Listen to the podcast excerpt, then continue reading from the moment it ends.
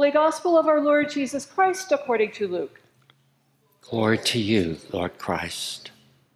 The apostles said to the Lord, Increase our faith. The Lord replied, If you had faith the size of a mustard seed, you could say to this mulberry tree, Be uprooted and planted in the sea, and it would obey you. Who among you would say to your slave who has just come in from plowing or tending sheep in the field, Come here at once and take your place at the table? Would you not rather say to him, Prepare supper for me, put on your apron and serve me while I eat and drink? Later you may eat and drink. Do you thank the slave for doing what was commanded? So you also, when you have done all that you were ordered to do, say, We are worthless slaves. We have done only what we ought to have done. The Gospel of the Lord. Praise to you, Lord Christ. May the words of my mouth and the meditations of all of our hearts be acceptable in thy sight, O Lord, our strength and our Redeemer. Amen. There's only one miracle story that is found in all four of the Gospels the story of the multiplication of the loaves and fishes. You remember the story. Jesus is teaching a great crowd of people, over 5,000, and as night falls, his disciples say to him, This is a deserted place, and the hour is now very late. Send them away so they may go into the surrounding villages and buy something for themselves to eat. But Jesus responds, You give them something to eat. The disciples are shocked. And they say to Jesus, Are we to go and buy 200 denarii worth of bread and give it to them to eat? The disciples focus on what they lack. As John Shea notes, they perceive the situation as impossible unless they bring in something from outside. But Jesus tells them not to focus on what they lack, but to take inventory of what they have.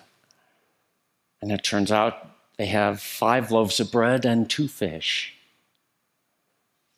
Jesus instructs his disciples to give these to the crowd. And we are told that what they had was more than enough. All ate and were filled and they took up 12 baskets full of broken pieces of the, and of the fish that were left over. In today's gospel, the disciples once again do not believe they have what is needed. In this case, what they lack is enough faith. Increase our faith, the disciples beg Jesus. And what elicits this request? The verses leading up to today's gospel passage. We see Jesus has told his disciples that they must care for the weak, the lowly, the vulnerable, and if someone offends them repeatedly but repents, they're obligated to forgive them repeatedly. John Shea comments this must have shocked them to the core. It is social foolishness and goes against the primal instinct to protect and defend oneself. Revenge and retaliation are the accepted way. These new behaviors of deference and forgiveness may be hallmarks of the kingdom of God, but they are unrealistic fantasies in the world where most people live. The apostles are not ready for this way of life, and they do not think they can carry it out. Whatever resources they have are not sufficient for the task, so they ask for more. They need a power that will enhance their ability to be sensitive to the weak and to live without harming others and to forgive whatever harm is done to them. In their minds, they need an increase of faith. Unquote. As in the story of the multiplication of loaves and fishes, the disciples believe they lack what is needed. But Jesus disagrees. All it takes, he says, are five loaves and two fish, or faith the size of a mustard seed, and God can use these for divine purposes. They do not need more faith, John Shea states. They need to be reminded about what faith is and assured they have all they need. Unquote. They need to be reminded of what faith is. And what is faith? I think we tend to believe that faith is like a bank account in which are stored up the currencies of virtue or righteousness or piety or worthiness or belief, which can then be drawn upon when needed. But then Jesus comes along and commands us to forgive 70 times 7, to love our enemies and do good to those who persecute us, walk the extra mile, turn the other cheek, do unto others as we would have them do unto us. And suddenly we discover that there isn't enough in our faith account to carry out these difficult commands. And so, like the disciples in today's gospel, we think we need more faith. But what if faith is not like a bank account in which there is some finite number of resources? Perhaps a better image uh, for faith can be found in the story of Jesus encountering the Samaritan woman at the well. If you remember, Jesus tells the woman, Everyone who drinks the water from this well will be thirsty again. But whoever drinks the water I give will never be thirsty. The water I give will become a spring of water gushing up inside that person, giving eternal life. When the disciples in today's gospel beg Jesus, increase our faith, they are in effect saying that the well to which they have habitually gone to draw water has dried up. But Jesus tells them that if they have even the smallest amount of faith, that there is a divine resource within themselves which they can trust and from which they can draw, then the floodgates to the unending spring of life within will open and what they thought was impossible will become possible. Like forgiving others who have deeply wounded us, loving our enemies, or commanding a mulberry tree to be uprooted and planted in the sea. I must confess, my friends, that that uprooted mulberry tree image never made sense to me until John Shea, expert storyteller that he is, explained it. The extensive roots of the mulberry tree are embedded in the earth, Dr. Shea notes, and it grows in that soil. This is an unyielding fact of nature.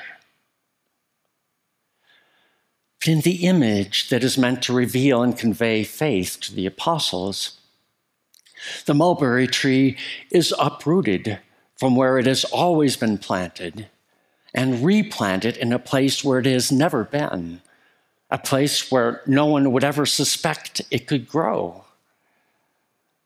The impossible has suddenly become possible because, as the angel Gabriel told the Virgin Mary, nothing will be impossible with God. Faith is the way humans cooperate with divine creative energy to make obdurate, unyielding situations obey new commands. In a similar way, Human relationships have always been characterized by the strong trampling on the weak, and the first aggression calling forth another aggression until the only way imaginable is reciprocal aggression. The oppression of the weak and the spiral of violence is the ever present underside of human history. Just as the roots of a mulberry tree are deep in the earth, the roots of this way of human behavior are deep in both the human psyche and social structures. But faith gives people access to a different way, a way that overturns how it has always been. What looks unmovable is not. Oppression and violence will obey the higher level of faith that is present in Jesus' followers. The apostles must believe that this is possible and that is precisely what Jesus' rhetoric of a small sized seed and an outsized uprooting and replanting is meant to supply confidence.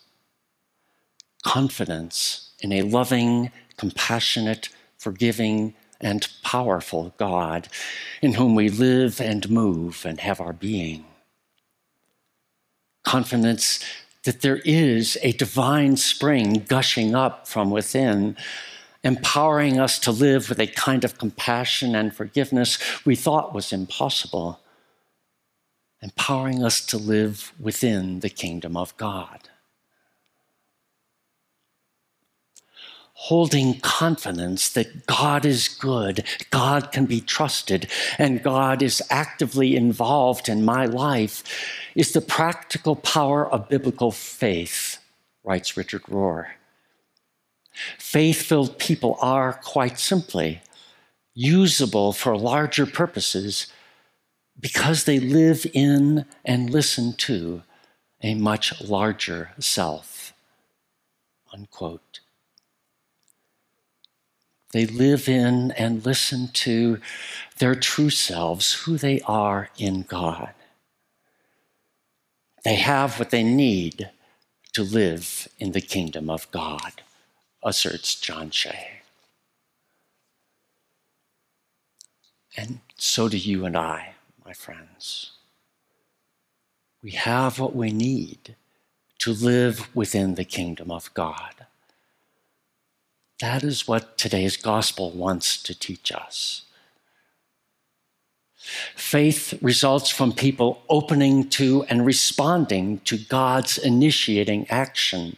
John Shea writes, this allows them to cooperate with divine energy and to bring about the world God envisions.